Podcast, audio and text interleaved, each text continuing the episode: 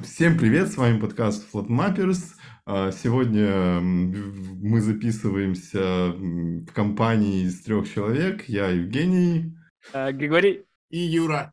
Тут такая у нас компания из трех человек. Ну все, отлично, поехали. Так, чё мы, с чего мы начнем? А, кто предлагает что-нибудь? Хотели идею обсудить? А, Ребят, кто до сих пор пользуется идеей? Да, кто до сих пор пользуется идеей, и не кажется ли вам, что она все хуже и хуже работает? Я, я вообще не пользуюсь, но, короче, у меня как раз вот на прошлой или позапрошлой неделе надо было прямо сильно порефакторить, и вот я специально ее установил, порефакторил, закрыл, и все, и больше и дальше не пользуюсь. Слушай, а почему ты в Короче... не рефакторишь? Ну, ну вот э, там э, э, в Metals почему-то до сих пор плохо работают вот эти extract метод штуки. И а, как бы они, ну, они иногда работают, но очень как-то ненадежно. То есть э, вот мне надо было прямо очень много везде там поэкстрактить. И вот я идею открыл, она тоже там что-то надо нажимать было какую-то кнопочку, что типа продолжить индексирование, почему-то она на паузу его ставила автоматом. Вот. Ну, короче говоря, я все смог поэкстра... поэкстрактить без особых проблем. И вот эта штука хорошо работала. Я никогда в жизни этим рефакторингом не пользовался. Я, наверное, пользуюсь только ренеймом, который работает, в принципе, в 90% случаев. И когда двигаешь файл из одного места в другое, который работает примерно в 60% случаев. Все ну, остальные рефакторинги я не ну, помню. Нет, или им работает, так что все нормально. А двигать файлы вполне можно через это, через браузер какой-нибудь в, в текстовом редакторе. Браузер типа Skype? Слушай, ну вот это вообще, вообще, это вообще неправда, потому что если ты, например, э, ну ладно, как бы из одного пакета в другой, идея еще нормально справляется, а если ты двигаешь из одного модуля в другой модуль, там вообще взрыв мозга происходит. Ребят, это ч- начинает... А, ты еще последовательность шагов надо. Например, один файл ты двинул из модуля в модуль, может быть, еще сработает. А вот если ты после него еще второй, третий, а может быть, еще и папку целую, пакет засунул куда-то, это что может сделать? Она может сделать копию, положить ее и не проиндексировать, и что-нибудь и переименовать неправильно, так что оно у тебя неправильно будет ссылаться друг на друга, и ничего потом не работает. А я, кстати, читал где-то на днях, э, подобные проблемы есть в Metals, когда у тебя большой проект, типа, который долго компилируется, и э, ты как бы такой э, что-то поправил, нажал сохранить, э, началась компиляция, а в этот момент ты давай, например, ну тоже какой-то э, код типа удалять или переносить из одного файла в другой, и получается, короче, рассинхрон между тем, э, что оно компилирует, и тем, что типа у тебя сейчас. По поводу новой идейки. А, недавно я обновлялся, и а, у меня начались какие-то новые косяки. То есть она, то есть ты работаешь, работаешь, и в какой-то момент просто перестают работать все клавиши. Да. То есть даже вверх-вниз просто не работает. Да. Этого не было раньше. Да. И ты, ну, приходится просто перезагружать ее, и только так. Это дико бесит. Именно. Это прям как будто вернулся на 5-7 лет назад, когда у тебя был старый комп, и у тебя запускаешь идею, она выжила 150% СПУ и 200% оперативы. Все. И оно у тебя под... Я думал вообще первый раз, когда это увидел, я думаю, что у меня комп завис. Я такой, что вы серьезно? Комп завис? И причем вот эта штука, Юра пользуется не маком. А у меня такая же фигня на маке случилась. Все сломали, короче. Все. И это уже как минимум э, два релиза последних. То есть там был большой релиз и минорный после этого багфикс релиз. А вы регулярно обновляетесь или на каких-то стабильных сидите релизах? Ну как это? Я просто обновляюсь. Как, mm. э, как ветер подует, найти случится вот, и обнови, обновляешь. Ну, кстати, хочу заметить, что я попытался откатиться, там же есть у э, JetBrains вот эта какая-то приложуха, да, в тулбоксах, я через Toolbox обновляюсь, я откатывался, и оно не особо-то пофиксило мне ничего. Я не знаю, может быть, дело уже в кэшах каких-то и какой-то тайной магии, либо какой-то релиз был скипнут. Отстой. Да. А вообще, э, что хотелось-то обсудить? Э, у нас тут есть такой э, чувачок Игорь Табачник, и он делает всякие тулзы периодически. И он э, сделал, ну, я бы сказал, не знаю, на, на каком это этапе, прототип или какой-то proof of concept а по интеграции Metals в идею через LSP. То есть это плагинчик, который чего делает? а, когда идея не справляется с выводом типов как, каким-то, а, делается fallback на LSP. И это, мне кажется, так круто, потому что это именно тот компромисс, который очень много хотели, очень долго. Потому что иде, у идеи там свой компилятор, своя вообще реализация компилятора, вывод типа, все свое. И иногда это не сходится с тем, как работает э, Scala C или там Dotty компилятор. Да? А, а если делать вот такую интеграцию через LSP, то получается, что мы как бы используем идеевский, ну, можно сказать, наверное, быстрый или хорошо интегрированный с идеей компилятор. А если уже он не справился, ну, тогда мы фоллбэчимся на настоящий компилятор. И а идея все еще может использовать свой компилятор для своих каких-то штук, типа там рефакторингов или что там она это использует. А если мы хотим построить какой-то более хитрый тип или там что там макрос выведет нам, Просто делаешь это через LSP, и это прекрасно, это красота, на мой взгляд. Угу, прикольно, да. Единственное, что, э, наверное, будут опять проблемы с тем, что, во-первых, ресурсов это больше будет жрать, во-вторых, что может быть какой-нибудь рассинхрон, что у тебя проект в идее на одной JDK собирается, в Metals на другом, и вот что-нибудь такое. А вообще есть э, режим, где идея по дефолту использует LSP? Нет. Не знаю. Ну, нужно было есть, попробовать такое. BSP используют, не LSP, а BSP. А вот BSP как-то странно работает как-то. Угу. Я так понимаю, что вот этот плагин, он только для вывода типов используется. То есть, если ты, а, а, ну как вот Игорь пишет, missing type information, только это. А идея же использует э, свой компилятор для кучи других вещей. То есть я не думаю, что там можно просто сказать, типа, используй LSP и все. Нет, ну однозначно. я, я лайк сбоку. поставил. Я лайк поставил в твиттер-посте. Ну, а теоретически, э, по идее, мог, мог кто-то написать такой универсальный LSP-плагин для идеи, не завязанный на какой-то язык, и к нему подключить это, э, ну, любой сервер. Возможно, кто-то такое делал для какого-нибудь редкого языка уже.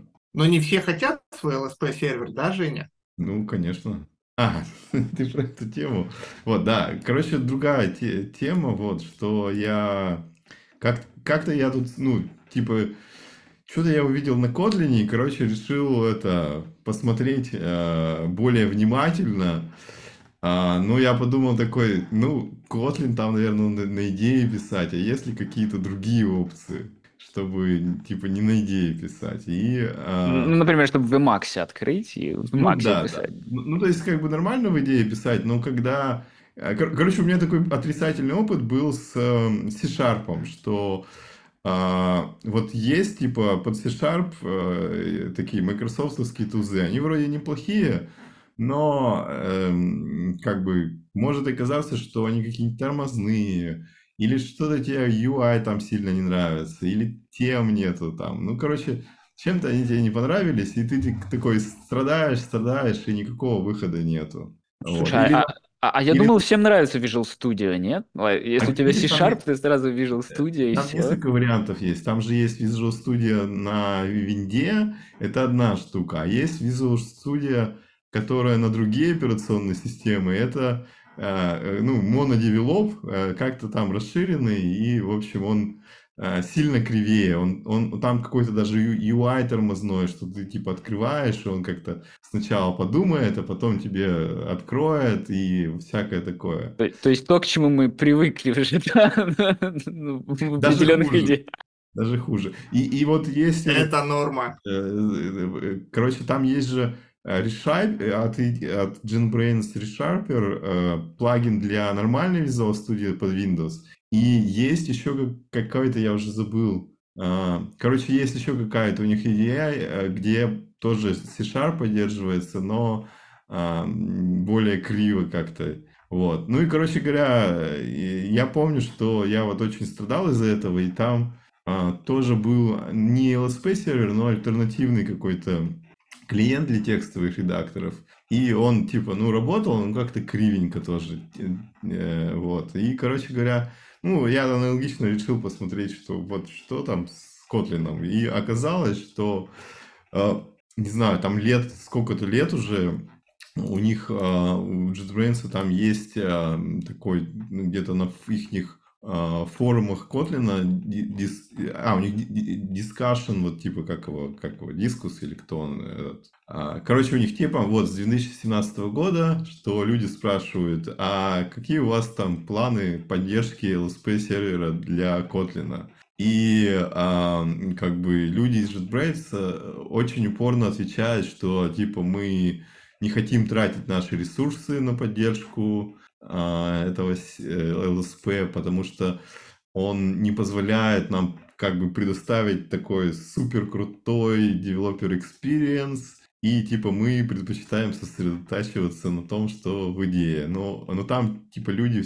возмущаются, что как бы, ну, если вы хотите, чтобы язык был популярный, он должен поддерживать типа э, все возможные редакторы, и типа многие работают там в Vimeo, и, и других редакторов. И там вот, например, какой-то человек жаловался, что он, у него, ну, вот этот туннельный синдром, и он, в принципе, ни на чем, кроме Вима, не может работать, потому что везде там надо мышкой тыкать, и у него пальцы болят, и типа он говорит, у меня физическая боль, и типа я, ну, просто не могу ничего, кроме Вима. А, и, и, короче, они даже на это очень упорно там а, как бы отпираются. И вот, короче, ну, сколько уже прошло 2017-2024 года, 6 лет, и до сих пор их позиция не изменилась, и, в общем, а, официального LSP сервера не планируется. Вот. Но единственное, что там есть какие-то энтузиасты, которые пилят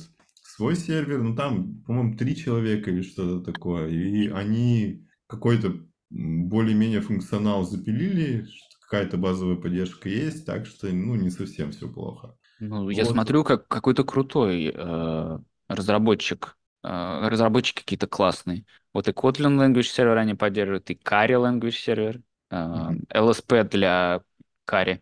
Ну, Интересно. Ну, видимо, они какой-то универсальный э, сервер написали, и в него запиливают поддержку языков. А может, студенты. Угу. Может быть, да. Вот. Ну, с одной стороны, понятно, но с другой стороны, весьма печально, что у них получился такой конфликт интересов между развитием языка и, э, типа, поддержкой своего бизнеса. А что там, тайп-класс это впилили уже в Kotlin? Не знаю. Ну, скоро же, скоро, скоро. Там же был просто тред на 100 тысяч миллионов сообщений. Ну, я не видел, не знаю. Сейчас найду. Там в итоге, по-моему, сломили, сломили защиту, э, как это, прагматичных программистов. И все-таки решили в каком-то виде добавить эти тайп-классы, да? Mm. Ну, extension интерфейсы. Какой-то я вижу огроменный тред. Я, кстати, не помню. Никогда а, не видел этого дискашена. Ну, ну, этот тред, он заканчивается pull реквестом от Рауля, который 47 градусов. И вот я открыл этот pull request и написано, что он закрыт почему-то. Да, его закрыл Элизаров в 2020 году. Нет, там уже какая-то новая тема, это старый тред. Mm-hmm.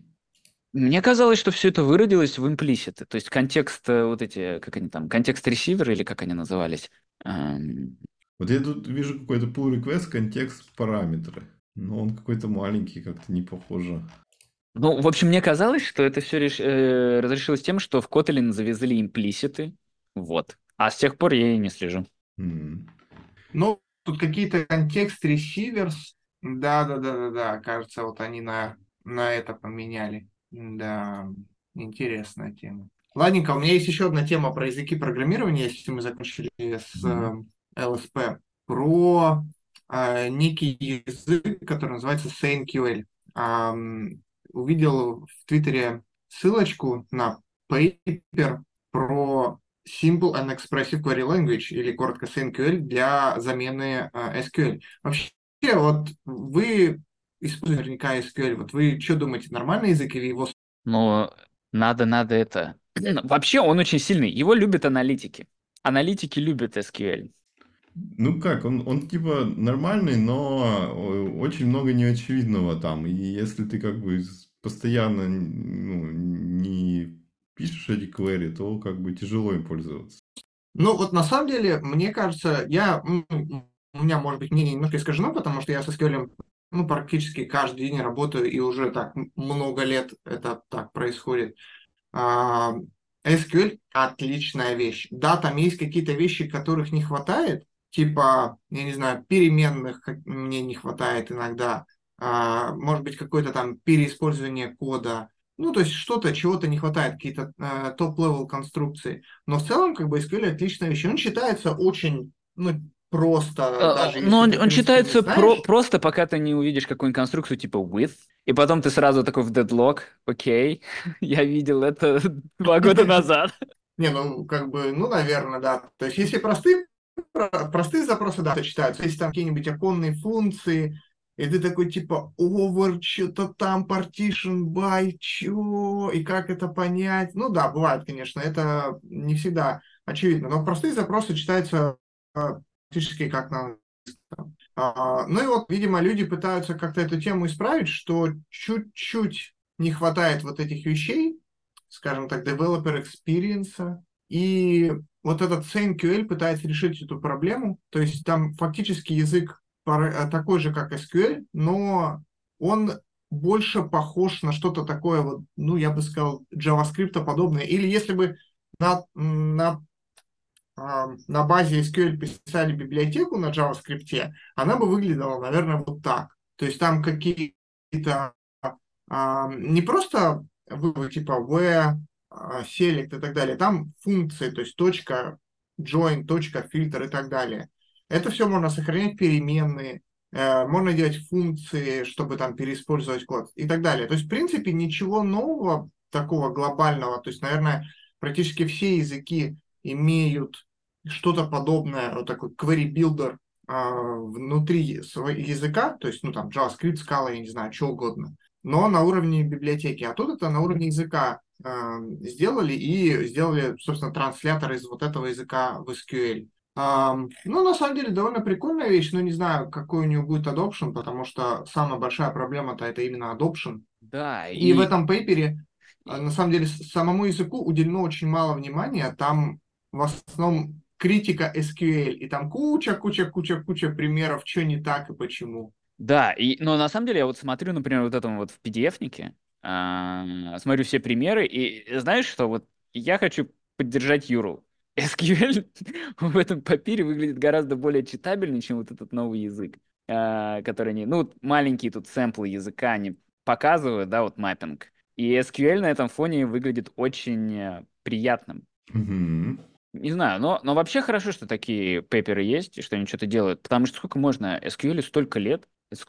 Когда вообще первый концепт вот этого э, языка-то зародился? Лет 40 назад? 60? Да, найдем. Написано 74 год, 50 лет назад. А, ну все, все из этих 70-х в программировании вашем. Угу. А я нашел 86-й. 86 написано SQL файл формат, а типа э, язык запросов появился в 74-м. Ну, наверное, это просто они решили взять и приложить реляционную алгебру с ее вот этими предикатами, взять на язык какой-то переложить и все. А, 86-й это типа стандарт уже был. Ну, посмотрим, да. Вот можно хейтить э, этот SQL. Я, например, мне не очень э, в целом нравится, потому что там нету типов, тяжело разобраться. Ты написал один раз, да, это очень легко написать write-only запрос. Вот, но пере... что-то удобнее сделать очень тяжело. Тут в основном, видимо, и в этом есть фишка, что SQL очень хорошо ложится на вот эту реляционную алгебру, и поэтому он такой долговечный. Стопудово, да. Потому что можно выразить вообще все, что угодно. И... А вот эти всякие э, попытаться из этого сделать настоящий язык, ну, вот то, что они пытаются вот в пейпере сделать, э, тяжело, конечно. Угу. Что у нас, мы все с SQL? Дальше ну, идем? Да, наверное, давайте что там. Слушайте, чтобы, чтобы за, завершить тему, как вы произносите SQL? SQL, SQL, Squirrel? SQL. Слушайте, а когда в одном и том же предложении у тебя SQL есть и SQL? Ну, потому что есть же вот этот Common Query Language. Как они произносятся? Не знаю. Он CQL. Один SQL, а другой... Один такой... Один будет SQL, а другой SQL. Ну ладно, давайте дальше. Там у Юры еще тема про WebAssembly была, и либо какие-то такие более общие там темы есть про, например, ошибки в софте, и вот, которые катастрофические всякие. О, давайте, давайте про этот WebAssembly поговорим, потому что это прикольная тема. Я абсолютно случайно в Твиттере э, где-то увидел ссылочку а, на некий Chirp J3.0. А, я никогда вообще не слышал про этот проект раньше, я никогда не слышал, что вообще есть что-то подобное в принципе, но это а, WebAssembly JVM, которая может работать в браузере. И я не знаю, насколько тут много маркетинга и насколько тут много реальности, но э, чуваки в блокпосте пишут, что, во-первых, это уже версия 3, 3.0, то есть они уже как бы какой-то... Production ready, имеют... прям как Scala 3. Да, да, да, да, да, да, да. Какой-то имеет experience в этой области. И написано, что эта штука, в принципе, она работает с, с любыми программами, которые вот просто Java. А если это не Java, то есть если это там есть какая-то сишная библиотека а, под капотом, то, ну, в принципе, тоже можно адаптировать. И вот эта компания, которая делает э, Leaning Technologies, у них вообще очень много проектов, связанных именно с WebAssembly. То есть у них есть C++ компилятор в WebAssembly, вот есть CheerpJ, который э, JVM э, WebAssembly, CheerpX, который x86 э, WebAssembly виртуализация, в общем, а, и есть еще флэш, реализация флэша на WebAssembly. Это, кстати, тоже офигенная вещь, мне кажется. Тебе, а, а кто, а, а почему офигенная? Ну, типа флэш. Э, блин, ну, иногда просто вот, ну, Блин, хочется флешки, прям вот... Они же прикольные. Да, хочется так это вечерочком сидишь, хочу на флеше пописать. Нет, нет, нет, ну почему пописать? Посмотри, там у меня какие-нибудь, я не знаю, Happy Tree Friends, помните, такие были? А они на флеше были? Я, кстати, вообще никогда не углублялся. Они, флеше, они такие конечно, пожилые, да. но... Да, там ну, очень... Да и вообще, я не знаю, какие-то игрушки там прикольные на флеше были. Слушайте, а, а как... это все уже меня как-то эра вообще вот этих флеш-игр... Я вроде старый уже, а флеш-игры меня прям вообще обошли стороной. Не, ну там на самом деле очень много, и до сих пор вот в этом, как его, в интернет-архиве там валяется куча всего такого, можно найти, позапускать, поиграть, и, в общем, а, люди пытаются сохранить эту всю эпоху флешевую. Вот, а, а вообще Юра заскочил э, в Zoom и такой, а знаете, я вот прочитал про ChirpJ, вы же все знаете это, да? Что за библиотека ChirpJ? Слушайте, а я сейчас посмотрел, э, там на самом деле-то э, не просто, ну, как бы только JVM, там еще а, портированные э, гуишные либо Swing и AWT. Да, вот и Swing я вижу. И там даже есть демка, где типа вот э, Майнкрафт работает на этом. У них, кстати, еще есть типа стресс-тест, они запускают идею в браузере через вот этот ChirpJ, и она работает. Ну, круто тогда вообще. И какой-то GNI интерфейс у них есть. Можно нативный JavaScript вызывать. Ну, это, в общем, ну, у них какая-то магия да, да, темная. Да, у них вот сделано как в Scala.js, то есть если ты хочешь напрямую поработать с JavaScript, ты э, в Scala.js как бы пишешь интерфейс э, как-то Scala.js native, он там а, аннотация. Тут, в принципе, то же самое, то есть ты в стиле GNI описываешь а, вот эти нативные биндинги к JavaScript, и ты можешь таким образом пользоваться там домом или там, что тебе нужно. Mm-hmm. И что еще прикольно, они используют OpenJDK. То есть я так понял то, что они не просто там с нуля писали а, JVM, потому что это была бы очень большая задача. Они взяли OpenJDK и просто какой-то слой совместимости с WebAssembly написали поверх. И, видимо, просто они либо портируют Java байткод в WebAssembly, либо вместо Java байткода генерирует WebAssembly, то есть что-то где-то на таком уровне. То есть сама OpenJDK работает, ну, как обычно. То есть все, что есть JVM, ты можешь этим пользоваться. Слушай, а вот тут они пишут, что ChirpJ э, только поддерживает Java 8. Ну, это не так плохо. И они ну, планируют... Для, для всяких скал и Котлина вообще пофиг. Ну да. Главное, чтобы они потом смогли на 11 хотя бы заапгрейдить через сколько-то времени. Вот а, написано, что план аб абстрагироваться от версий. То есть и, теоретически они должны быть прибиты. Ну, вообще, я хочу сказать, что это удивительно, что такие проекты существуют, и это, на мой взгляд, очень круто. Какое практическое применение для этого, я пока не могу для себя ответить на этот вопрос. потому что, ну, если это будет работать в браузере WebAssembly, скорее всего, это будет тормозить раза, типа, во много раз больше, чем э, не в браузере это будет работать. Э, ну, посмотрим. Может быть, есть какие-то, знаете, типа э, кейсы для каких-то бизнес-приложений, когда какой-нибудь enterprise и запускать типа Java десктопное приложение в браузере. И в таком случае, может быть, это приемлемо работает. Что-то типа того. Слушайте, а вот вопрос отличный. А, они open source, но они пишут, что они коммерческий продукт и что они ориентированы на клиентов, поэтому у них нет вот этого всего, а, саппорта вот этого всего. И я решил зайти, кто же ими пользуется. ими кто-то пользуется. Прям серьезно, какие-то есть всякие Siemens, Oracle, а, в общем, NASA, а, какие-то такие компании большие. Для чего они, конечно, это используют, непонятно, но действительно, похоже, востребованы. Угу. А я, кстати, какую-то нашел, там у них демку, вот сейчас загружается у меня в браузере, какой-то типа игрушки. Мне вот кажется, вот какие-то вот старые такие компании, типа Oracle, может быть, используют, чтобы портировать старый код, поэтому они ориентированы на Java 8, скажем. Они заинтересованы в портировании и запуске старых приложений, там, с убогим GUI в браузере, например. Ну, чтобы как-то миним... модернизировать систему, да, но минимизировать вот эти потери на переписывание всего кода, который уже ни... никто не знает, как работает. А сейчас он, кстати, вот как раз убогий ГУИ э, со скриншотчу, а как раз он так и выглядит. Вот в, телегра... в Телеграме. Классика. Ну, ну, работает. Что-то не сказать, что прямо медленно. Так что... Э, слушайте, ну прям вообще понятно, почему такие большие старые компании пользуются этим. Угу. Не, а серьезно, прикинь, э, выдаешь, скажем, сотрудникам какие-нибудь хромбуки, и на них нету ни Java, ничего, они даже у них мощностей не хватит, чтобы запустить вот эту, да, старую, пожилую, большую программу декстопную. Вот. Они где-то ее хостят, в WebAssembly пускают, что-то там делают. Погоди, так WebAssembly это же клиентская тема. Ну, клиентская, понятно. Они, ну, понятно, да. То есть на а, каком-то пожилом хромбуке эта штука тоже будет, наверное, так себе работать. Блин, наверное, ты прав. Ну, на, на iPad зато можно пользоваться. Да, возможно. Послушай, Хотя ну... там, блин, с этими Apple девайсами там всегда очень странно с э, совместимостью со всякими веб-компонентами э, и вообще веб-технологиями. Ну, ну, сейчас, хотя же, разрешили это альтернативные браузерные движки, так что может скоро по пофиксится. Сразу после семантик веба и вот этого всего. В общем, прикольная технология. Приходите и посмотрите. Угу. Um, так, что, что, что, что.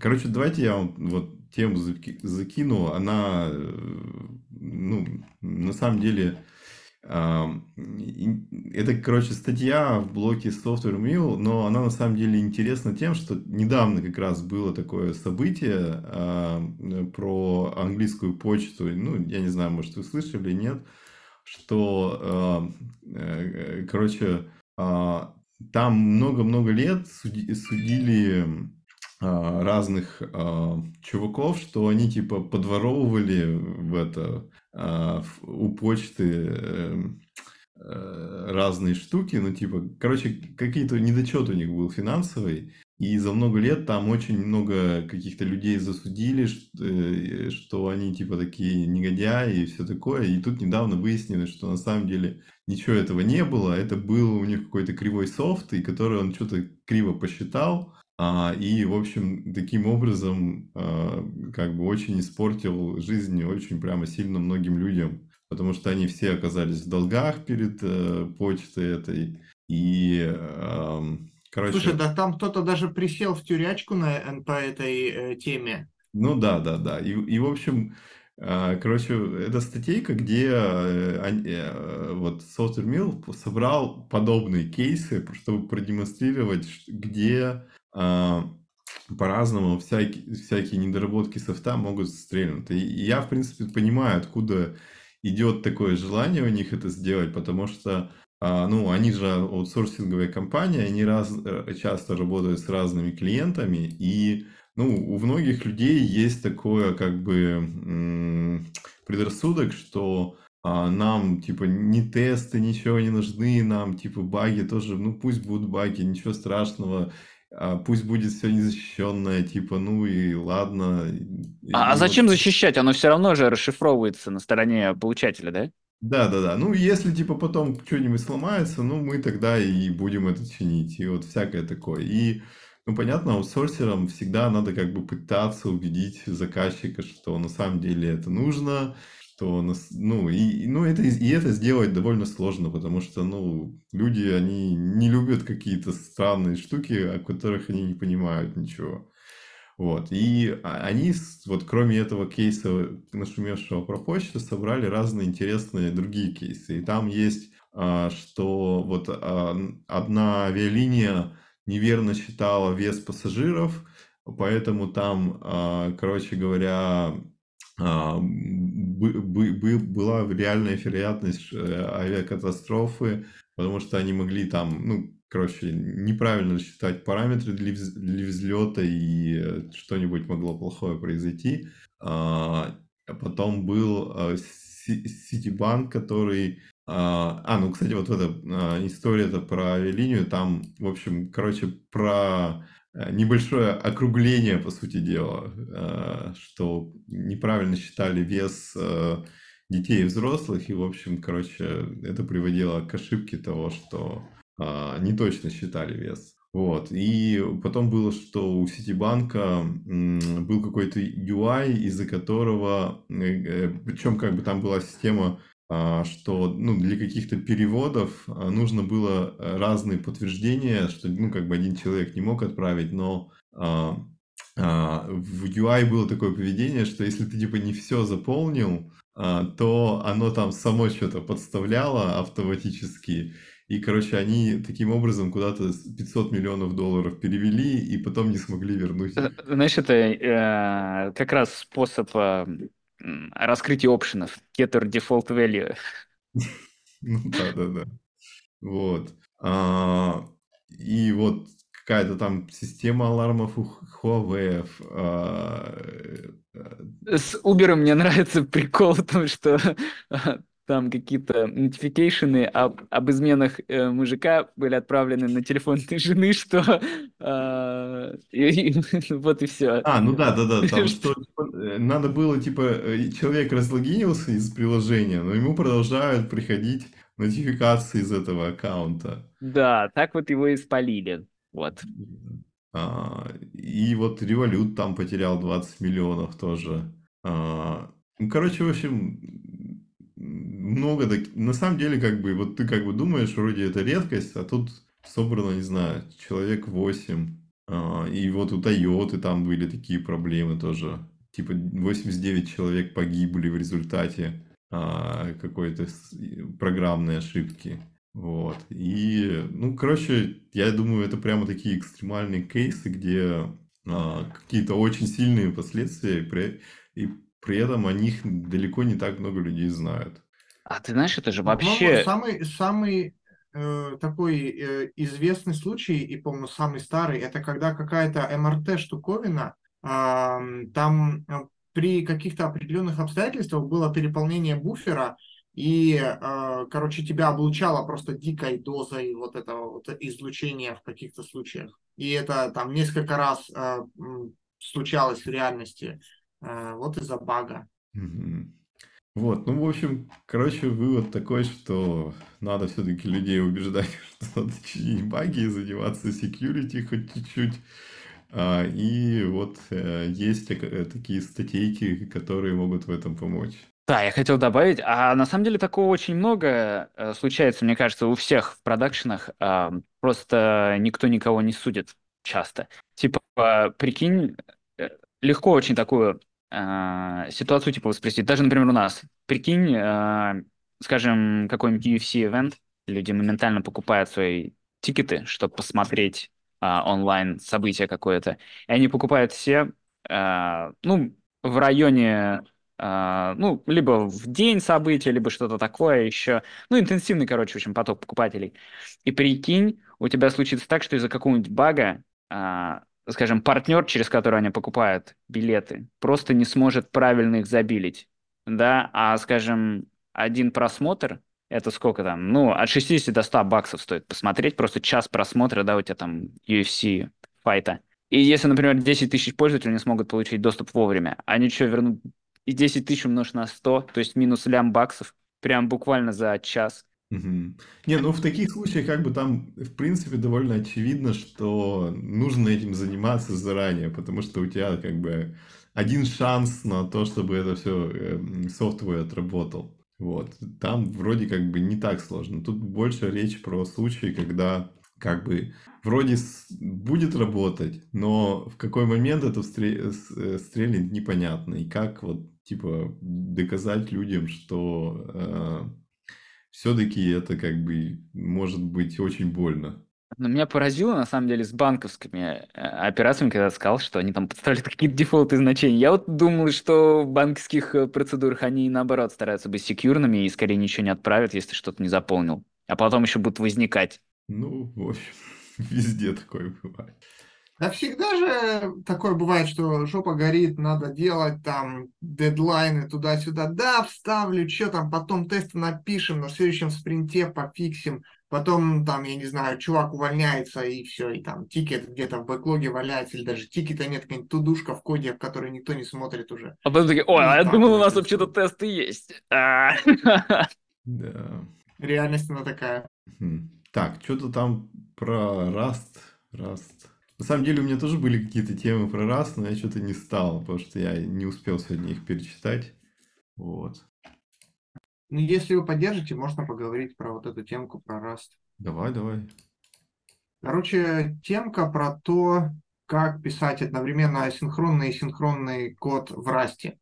Я почему вообще на эту тему обратил внимание, потому что в скале же а, подобная штука, она довольно легко делается, то есть через ХКТ ты можешь просто делать либо там F с дыркой, ты можешь сделать ID, и, в общем-то, все, да, проблем нету. А в Пока ты Throw не засунешь в эту дырку. Ну, Но даже Monet Throw для ID бы... можно сделать какой-нибудь, который фроид. Можно, можно, ну, который просто бросает исключение. А, то есть как, как, какое-то такое решение достаточно простое. А в Расте нету э, ХКТ, и народ тут по-всякому, короче, из, и, и, пытается исправить эту ситуацию. А, и статья рассказывает, какие есть варианты. А, тут народ пробует просто делать два варианта интерфейса. То есть у тебя библиотека, грубо говоря, там есть какой-то классец, и там есть синхронные методы и асинхронные методы. На самом деле такого довольно-таки много до сих пор в Java. То есть там просто есть типа async э, интерфейс и там sync интерфейс. Э, и там один возвращает просто то, что тебе надо, а другой возвращает future, иногда просто future, даже не completable. А, потом есть следующий вариант, это писать только асинхронный интерфейс, но при этом э, сделать синхронный интерфейс поверх, используя просто блокировку. Но это не очень, потому что тогда у тебя как бы вся вот эта вот асинхронная а, схема, ну вот эта вся асинхронщина. Ну, по перформансу бьет, тебе... и раз челики, да, конечно да. же. Да, то есть ты как бы должен всю эту машину развернуть для того, чтобы что? Ни для чего. То есть ты только себе оверхед сделаешь. А, втор... Э, третий вариант – это сделать просто отдельную библиотеку, но это, опять же, как и в первом случае, большой удар по сложности поддержки этой библиотеки. То есть тебе нужно реально там типа идти и во всех местах это править. То есть, наверное, можно какой-то сделать общий слой посередине, но все равно допустить ошибку очень легко. И насколько я понял, то тут последний вариант, который, в котором мы в итоге пришли, это э, есть э, макро-библиотека, насколько я это понимаю, которая, э, которая фактически макросом тебе раз, разворачивает э, твои выводы, а, вызовы, либо в асинхронные, либо в синхронные. И ты как бы, когда подключаешь библиотеку, ты просто указываешь флажочек либо там синхронно, либо асинхронно. И, ну, в общем, макромагия на уровне, а, да, в билд-тайме, а не в ран-тайме. И, в общем, как бы все. То есть это решает проблемы. Там есть, конечно, свои проблемы, типа того, что эти, если у тебя там э, твоя библиотека подключается транзитивно через какую-то другую библиотеку, и получается у тебя, ну, это не classpath, да, а вот как бы в рантайме две версии библиотеки, одна синхронная, другая асинхронная, и все разломается. А, вот. Но помимо этой проблемы, я так понял, что все остальное довольно а, ну, легко решается. Э, слушай, а мне кажется, что а, я видел без вот... Я вот не знаю, кстати, использовался это библиотека, этот крат или не использовался в, в случаях, когда я пулял эм, какие-то такие э, библиотеки, которые могли и синхронно, и асинхронно работать. А они же могут не только синхронно и асинхронно. В Расте еще же есть ну, вот эти множественность рантаймов. У тебя есть Токио, да, но есть еще альтернативные фьючер всякие. Э, они как-то совместимы, не знаю как, э, потому что детали не углублялся, но у тебя тоже есть разные типы фьюч. Вот, их обычно, когда ты пуляешь библиотечку себе, добавляешь в карго, ты можешь указать, э, ну, знаешь, там вот добавляете такую строку, э, вот у тебя зависимость, и есть еще features, и через и features это список фич, которые ты хочешь э, заенейблить из этого крата. А, и можно скачать, и можно заенейблить, например, токи, можно альтернативные фьючи и так далее, и так далее. И я так думал, они копипастят, да, и, грубо говоря, копипастят код, и... но тебе это особо не видно, потому что ты просто импортишь только ту фичу, которая тебе нужна. Например, у тебя токи, э, саппорт нужен, ты его добавил, да, и у тебя просто все пути меняешь, э, вместо, там, скажем, обычных конструкторов, да, вызываешь конструкторы, которые у тебя лежат, ну, в другом пакете, просто которые доступны тебе, потому что ты заимпортил, добавился в проект Cargo э, крат с такой-то фичой врубленной. И я думал, они копипастят. Вот. Но это, конечно, ну, вот, вот этот maybe async прикольно. Что можно, можно это делать вот так в автоматическом режиме. Хотя, может, и кто-то и копипастит. Вот, и чтобы еще не копипастить, без всяких кратов, там есть еще вот эти препроцессоры, а, которые а, тебе позволяют собрать один и тот же код. А, у тебя есть вот эти... Они выглядят как макрос, но вот эти configurations. И ты можешь указать, в каком при сборке, когда собирать вот этот кусок кода, который у тебя под вот этим configurations лежит. Например, тесты в Rust, как они пишут? У тебя, например, есть файл, ты там объявил какие-то классы, и в том же файле внизу э, описываешь внизу файла, скажем, объявляешь какой-то модуль, и там у тебя тесты ранятся. И вопрос, как вот этот вот код, который у тебя в том же файле, когда ты его компилируешь и паблишишь куда-то, либо запускаешь как приложение, как он не попадает у тебя в бинарник, который ты запустил. А все просто. Они про ты берешь, прячешь его за конфигурейшеном, например, test config, и он просто берет и дропает у тебя кусок кода и не включает у тебя в build. Вот. И может быть, вот эти фичи-флаги можно еще использовать для сборки, разборки твоих приложений. То есть ты собираешь код, у тебя нету как бы дублируешь его, да, но из одного, э, из одной кодобазы можешь взять и скомпилировать и запаблишить разные краты, которые просто под разными фичами спрятаны, и которые ты когда импортишь, уже можешь как-то там взять и э, только нужные тебе части, в общем, за, э, в проект. Блин, у меня, короче, флешбеки э, C++, потому что там да. тоже было вот этой time магии просто вагон, особенно Чё, в я думаю... тулзах. Э, блин, как же там MFC, по-моему, это называлось, вот десктопная вот эта штука. Э, ну, писать десктопное приложение на C++ под винду. Блин, там столько вот этого time вообще какого-то. Я думаю, наверчено. это тоже. Я думаю, вот эти вот препроцессоры ростовые. Э, я не смотрел, как они устроены, но я думаю, что вот эти все вот все, что за шарпиком спрятано, оно все в compile тайме перед компилятор берет в первый ран, смотрит эти инструкции сначала, да, отбрасывает то, что не надо, в зависимости от них, а потом уже компилит все остальное. Ну, как C++, да. Но это, скажем так, не добавляло ясности и понятности коду вообще, особенно когда этого очень много. Э, ну, привыкаешь, конечно, к этому, и в Расте оно все же не так... Все же как-то поприятнее выглядит. Э, в C++ оно просто всегда какие-то и в дефами, и вот это все обмазано, какие-то подчеркивания огроменные такие. ну, это то, что я помню. Да-да-да, андерскоров там было многовато. И, блин, я еще помню, что там целые блоки, короче, кода просто включались-выключались. И я еще припоминаю, что, по-моему, были какие-то попытки сделать что-то подобное в скале, тоже, типа, какая-то аннотация, типа... И... Оно до сих пор живо. Так работает скала-тест. Да, у скала-теста недавно, короче, залезаем, что-то делаем там... Не помню, что я делал. В общем, я пытался... У нас какая-то была странная ситуация, какой-то legacy проект, грубо говоря, из мейна не в тест-скопе был ScalaTest, и кто-то зачем-то из мейна ранил тесты. И я решил и проблема была в том, что когда ты их ранишь, оно сжирает, э, ну, грубо говоря, как тест можно запустить. Берешь, делаешь instance класса теста, dot execute, все. Но он берет и хавает все ошибки в себя и репортит. У него там своя структура, как он репортит эти ошибки. И, в общем, я решил посмотреть, что там происходит. И пока я смотрел, ковырял, я обратил внимание, что там для Scala 3 там какие-то комментарии странные. Вот эта часть компилится только для Scala 3, например. Вот эта часть для Scala 2. Там, в общем, надо посмотреть. Мне кажется, что Scala Test что-то такое коварное использует. Ну а вообще ты, наверное, делаешь референс к какому-то старому проекту, когда Дуби, мне кажется, использовала когда-то давно-давно. А, там были прям перепроцессорные а, такие шарпики для Scala Z Cats раскомпиляции.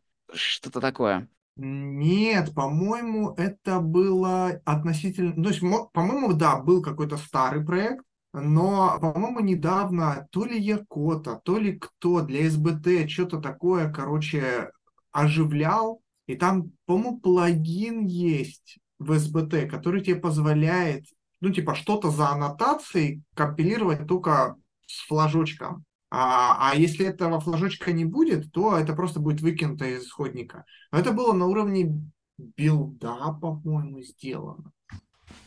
Но вообще, насколько я понимаю, это не очень все распространено в JVM мире. В JVM там как бы своя, своя возня, если ты хочешь делать по-грязному там как-нибудь, то э, там добавляешь э, какие-то Uh, блин, ну, короче, в рантайме все это вставляется, или там runtime reflection. То есть, как бы в Java пошла как-то по другому пути, я даже не знаю, почему как-то так исторически а как бы сложилось. Нужны меньше, потому что на, ну, какой-нибудь, не знаю, том же C-Sharp ты когда пишешь, что тебе часто там надо, э, что если, ну, не знаю, на, на таком окружении у тебя запускается, если на другом запускается, и везде там какие-нибудь разные либо разные плагины нативные, и тебе надо как бы а, работать, ну, как бы, ну, например, один, один функциональность там на винде у тебя одна либо обеспечивает, на другой платформе другая либо. И тебе, а, по сути, надо один и тот же код, но который работает через разное. И тебе надо вот эти if,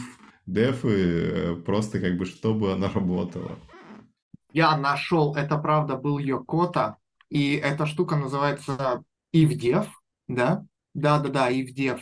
И, ну, это работает, насколько я понимаю, как pre-typer процессинг в Доте.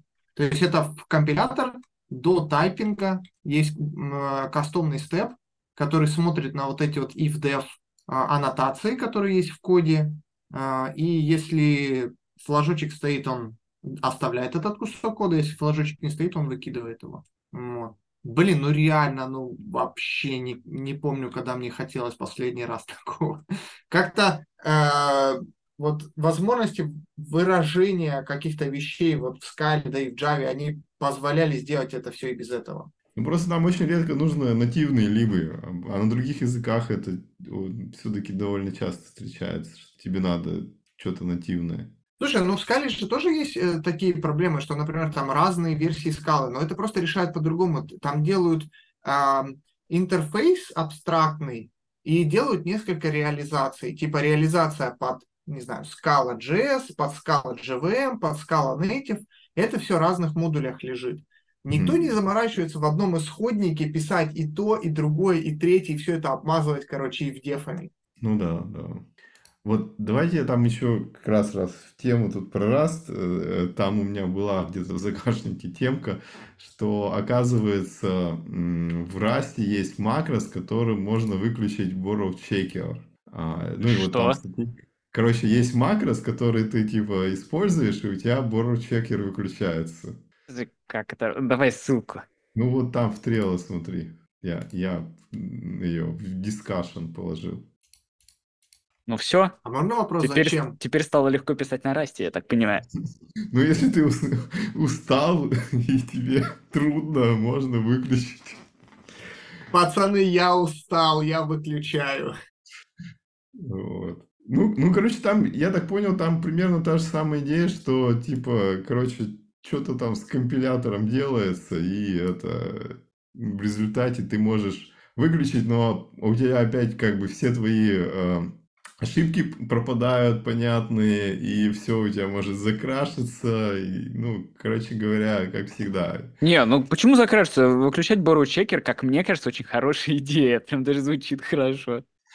Да, вот. Ну, Это как упражнение для себя, насколько хорошо ты компилируешь э, код в голове, а, в э, и насколько много проблем будет, когда ты включишь Borrow Checker после. да.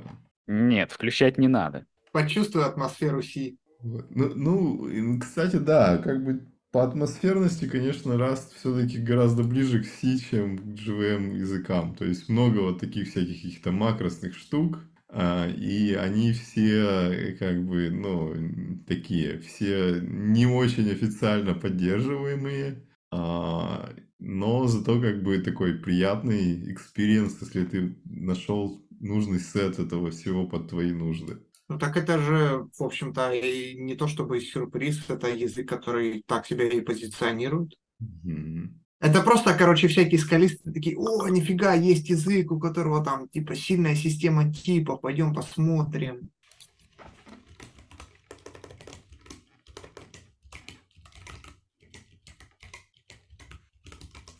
Так, ну что, что, что там про это, про компиляцию-то? Так, э, не, я просто забыл, вы тут говорите про архитектуры разные. А Мне кажется, я уже рассказывал про то, что мы компилили не под ту архитектуру нашей лямбды. Не, не, да, ты про лямбду рассказывал и про ZIG, э, в общем, вот. Э, Ладно, там, там есть у нас тема про ZIG, но не будем, не будем, что-то там перебор про него. Вот. Давайте я еще, вот у меня есть э, полезняшка, я там в канал свой писал, э, а, Короче, ну, мне надо было эти джарники расшарить, а, и, ну, обычно там какой-нибудь Nexus или S3, а, а тут я наткнулся, что, оказывается, есть, э, короче, какой-то проект, э, ну, репозитория артефактов на Kotlin, и он какой-то прямо легковесный, и, короче говоря, там есть разные варианты установки. Я нашел для Kubernetes, и, в общем, очень легко развернулось.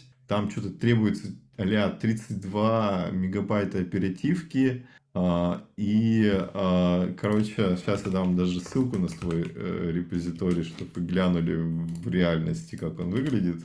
А, Вот. И, короче говоря, просто взял там этот эм, ям файлик, э, э, задеплоил, попробовал, э, короче, эти, как его... Что? Чё? Чё такое? Э, Не, Жень, продолжай. Это мы тут это просто пришли к осознанию, что просто ничего не помню. Знаешь, с одной стороны, хорошо, да, каждая новая история как в первый раз, а с другой стороны, возникает проблема, когда кажется, что уже про это говорили, да, но забыл, говорили ли или нет, тогда не очень приятно. Но продолжай, Жень. С моей точки, я вижу первый раз. Не знаю, у Юры дежавю. Блин, да я прям вот помню, вот это 32 мегабайта build tool а, а еще там была какая-то проблема, что там что-то не работало. Вот, ну, вот прям было такое, разве нет? Да, ты, ты, ты, ты это читал, в смысле, или что? Я не знаю, по-моему, ты рассказывал. Не, ну знаешь, у Жени часто бывает, что 32 мегабайта build там. Вот. Ну ладно, короче, в общем... Мы зафакапили всю историю. Прости. Хорошо, Жень. Если кому нужно джарники деплоить, есть э, легковесный вариант. Вот. а, Ну, Репозилайт. я раньше пользовался, там есть такой сервис, что-то MyMavin Repo или что-то такое. И вот когда я тут полез, он а, мне сказал, а, типа, мы сейчас не регистрируем. Ну, вернее, ошибку выдал какой-то. Вот. И другой вариант можно на S3, но тоже как-то лень было. И, в общем, короче, нашел, запустил, все рубит, и все вроде отлично. А ты э, приватное хотел или публичное? Ну, как бы публично-приватное. То есть, условно говоря, что мне надо было наборчик жальников публично расшарить, но а, просто как бы не, Но в не- частном порядке, в приватном да, в таком. частном порядке, не на большой трафик, там, ни на чего, просто чтобы, типа, ну, коллеге, условно говоря, дать, вот, типа, держи, попробуй. Ну, Так можно Кинул бы просто ему файлик джарник. Ну, да, это как за- бы, в zip-файл кинуть и в. Dropbox залить. это невежливо. Так джарник это и есть zip-файл. Вот. Не, лучше прямо, что ты даешь кусок, не знаю, гист, и там написано в SBT э, файле зависимость на твой репозиторий. И типа ты его, человек просто его копирует и запускает, и он работает. Не, ну тоже удобства какие-то. Надо просто по старообрядчески скидывать э, кусок кода в Slack э, без э, форматирования и туда же просто файл прикреплять с джарником и все, и запускай как хочешь. Не, ну раньше, не знаю, много лет назад я видел, делают так, что а, берут как бы SBT проект, но все кладут в папочку lib и настраивают, чтобы он типа просто из lib все загружал. А когда деплоишь, ты просто заходишь а, через пути на сервер по SSH и просто перетаскиваешь файлики, короче. вот это самый трушный деплой. Да, да. Я так PHP деплоил через файл Zillow. Через файл ZIL? А, да, в натуре. Так. А мне кажется, это был нормальный способ деплоить PHP через файл ZIL, нет? Это был нормальный способ, но самое смешное, что ты, короче, такой э, поменял несколько файлов, подумал, блин, что-то, короче, много файлов поменял, э, не хочу по одному файлу, короче, деплоить, задеплою целую целую папочку. Деплоишь папочку, а там в этой папочке была конфигурация.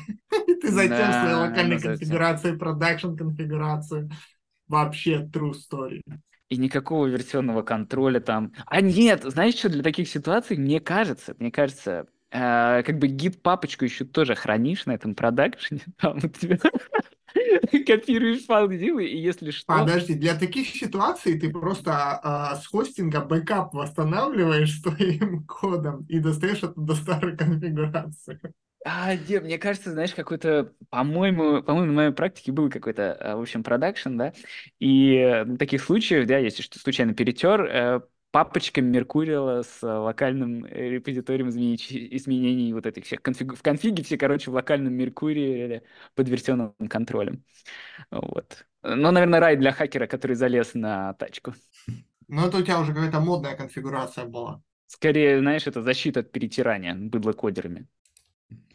Ну, расскажи про Зик, что ты там про лямды хотел. Не, а, слушайте, я действительно рассказывал вам про то, что у нас, в общем, лямды, ну, ростовые лямды, я вам рассказывал про ростовые лямды, вот это не, все. Не, ты рассказывал, что у вас какая-то лямбда на Зиге есть, и ты что-то с ней делал, я А, не-не-не, э, это было не то, это просто, что есть на Зиге лямбда. Короче, в общем, история там про Раст. Я не рассказывал, это Женя меня запутал, я не такой дед, я все еще что-то помню.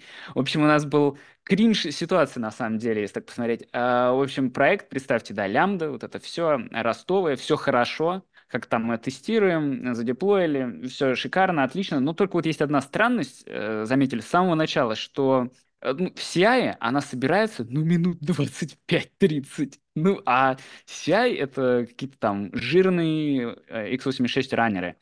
Из-за особенностей деплоя, то есть надо все автодеплоить, роли, оно все в каком-то там Дженкинсе собирается, в общем, уже пахнет, да?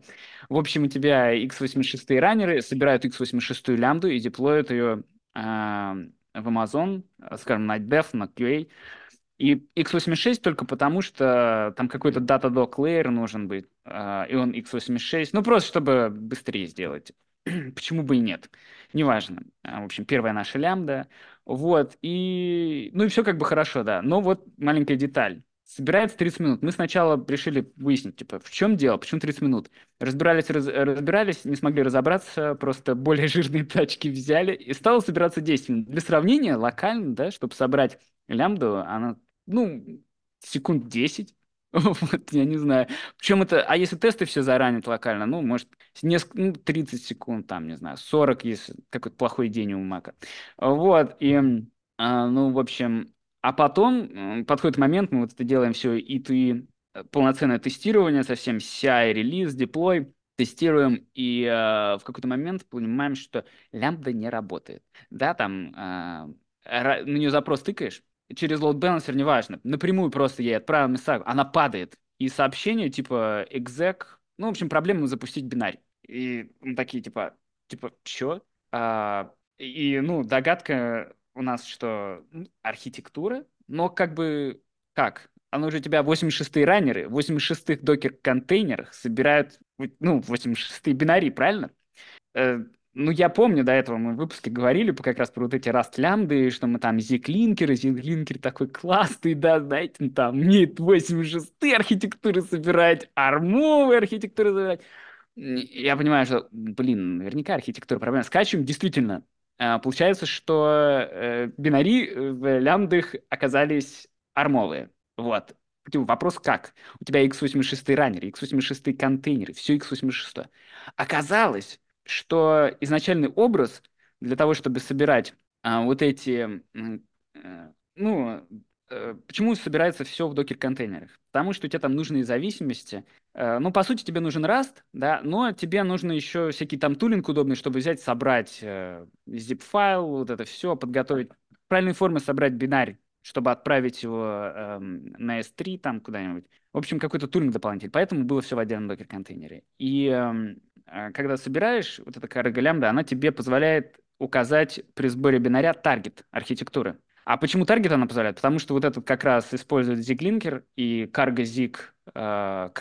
Вот. И э, в чем косяк? Оказалось, что вот этот докер-контейнер изначально, докер-образ, в котором было, собиралось x86 лямбда, который был сам по себе 86 на 86 раме, он, оказывается, имел в себе законфиженный армовый таргет и э, армовый зиклинкер. И поэтому э, армовая лямбда собиралась 30 минут на, на x86 раннере CI. И локально, конечно же, никто не мог это проверить, потому что локально ты мог собрать под любую архитектуру. И оказывается, до этого в тестах. Ну, чтобы по-быстренькому тесты кто-то брал, собирал локально в нужный таргет, закидывал. Действительно все работало, а сей никогда не работало. А, и... а почему, да, как так получилось, что оказался, оказался не тот линкер? Оказывается, вот этот... А, мы использовали open source образ, и он хороший, прям лежит в раз вот, а, ну, ссылку оставлю, вы можете залезть сами в uh, Rust Lambda. Там вот докер-файл лежит. И в нем есть одна такая строчка. Uh, он э, при сборке образа, он запихивает вот эти все линкеры и таргет, архитектурные таргеты, используя... Ну, он определяет, какой таргет архитектуры, используя там package, depackage version, ну, что-то убунтовое, в общем, встроенное.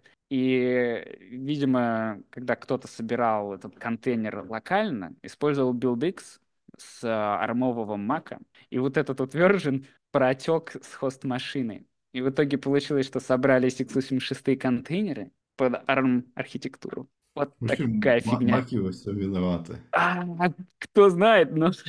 Ну, вылечилось, конечно, просто пересборкой образа и захардкоживанием нужных архитектур. Да уж. Но и оно, конечно же, сразу решило проблемы долгой сборки CI. Ну, теперь моментально. Там такие жирные раннеры, что оно просто за секунду все тесты пропуливает, собирает и деплоит. Вообще звучит так, что как бы замучились с этими лямбдами и типа нафиг они нужны. А, да, и как бы проблемы, знаешь, как понять, что у тебя такая вот э, лажа? Ну как? Сколько времени на это потратили в итоге? А, в целом, на самом деле, денек, видать. Но только, видимо, ни одного человека. Ну, просто, знаете, тут как бы кажется, что это давно проблема была, да. Ну, знаешь, там по чуть-чуть, там по чуть-чуть. Э, ну, чуть-чуть потратили на CI, но мы не знали тогда, что, типа, архитектура-то не та. Вот думали, что, может, какая-то проблема у Дженкинса там. Ну, Дженкинс, сами знаете. Вот. Э, ну, да, вот такая оказалась. А проблема какая-то простая. И решение очень простое тоже. А, какая-то невнимательность и, видимо, фича докера. То, что при Docker Build X иногда некоторые вещи протекают с хоста, что, в общем-то, я бы не ожидал. Да, что-то, конечно. В общем, история вроде про Rust, а оказалось даже не про Rust, а про Docker. И маки. Ага. Да, давайте перед тем, как закругляться совсем, у меня такая э, есть э, темка очень э, это, развлекательная. Вот. А, там, в общем, такая ссылка на GitHub. А, это расширение для Emacs, а, которое позволяет взять библи... стримовую библиотеку с играми и типа менеджить ее в Emacs. И типа это даже как-то работает. Вот. Вот такое вот, оказывается, люди делают. И я уверен, что они там кода понаписали не так мало, наверное.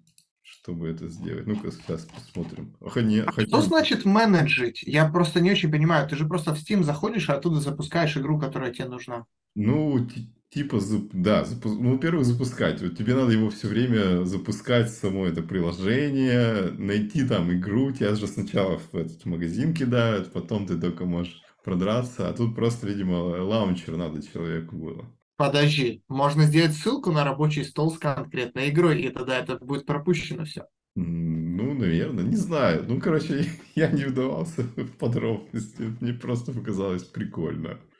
Ну, вот тут написано, можно сделать список игр, которые у тебя есть, э, скачать логотипы, э, установить новую игру из библиотеки. Вот. Это, короче, замена UI стимового на Emacs. Ну, типа того. Не знаю, конечно. Сомнительное, но okay. почему-то некоторые люди такой фигней занимаются. У меня в Стиме всего одна игра, в которую я играю, так что, так что я это... Это какая? Что за игра? Ну, авиасимулятор. вот. Ил? А, не, не, X-Plane. Так, Гриша нам кинул GitHub с, с лямбдами и докер-файлами. Да, ну добавим, добавим в это в закреп. Вот этот вот, э, как раз хотел, ну, чтобы закрыть, вот эта вот строчка, Depackage Print Architecture, mm. оно принтило архитектуру хост-машин. А, ну, чтобы просто понять, какой архитектуры там. Угу. Да. Ну ладно, что, давайте закругляться тогда. Так. Все? Э, не, как. Всем пока, с вами был подкаст Фотомаперсы. А, до новых встреч. А, там у нас есть Patreon, Boosty. Мы все мечтаем, чтобы кто-нибудь ими начал пользоваться, чтобы окупать затраты на хостинг. А, что еще? Не знаю. Все вроде. Давайте. Всем пока. Угу. Все. Куда ставить?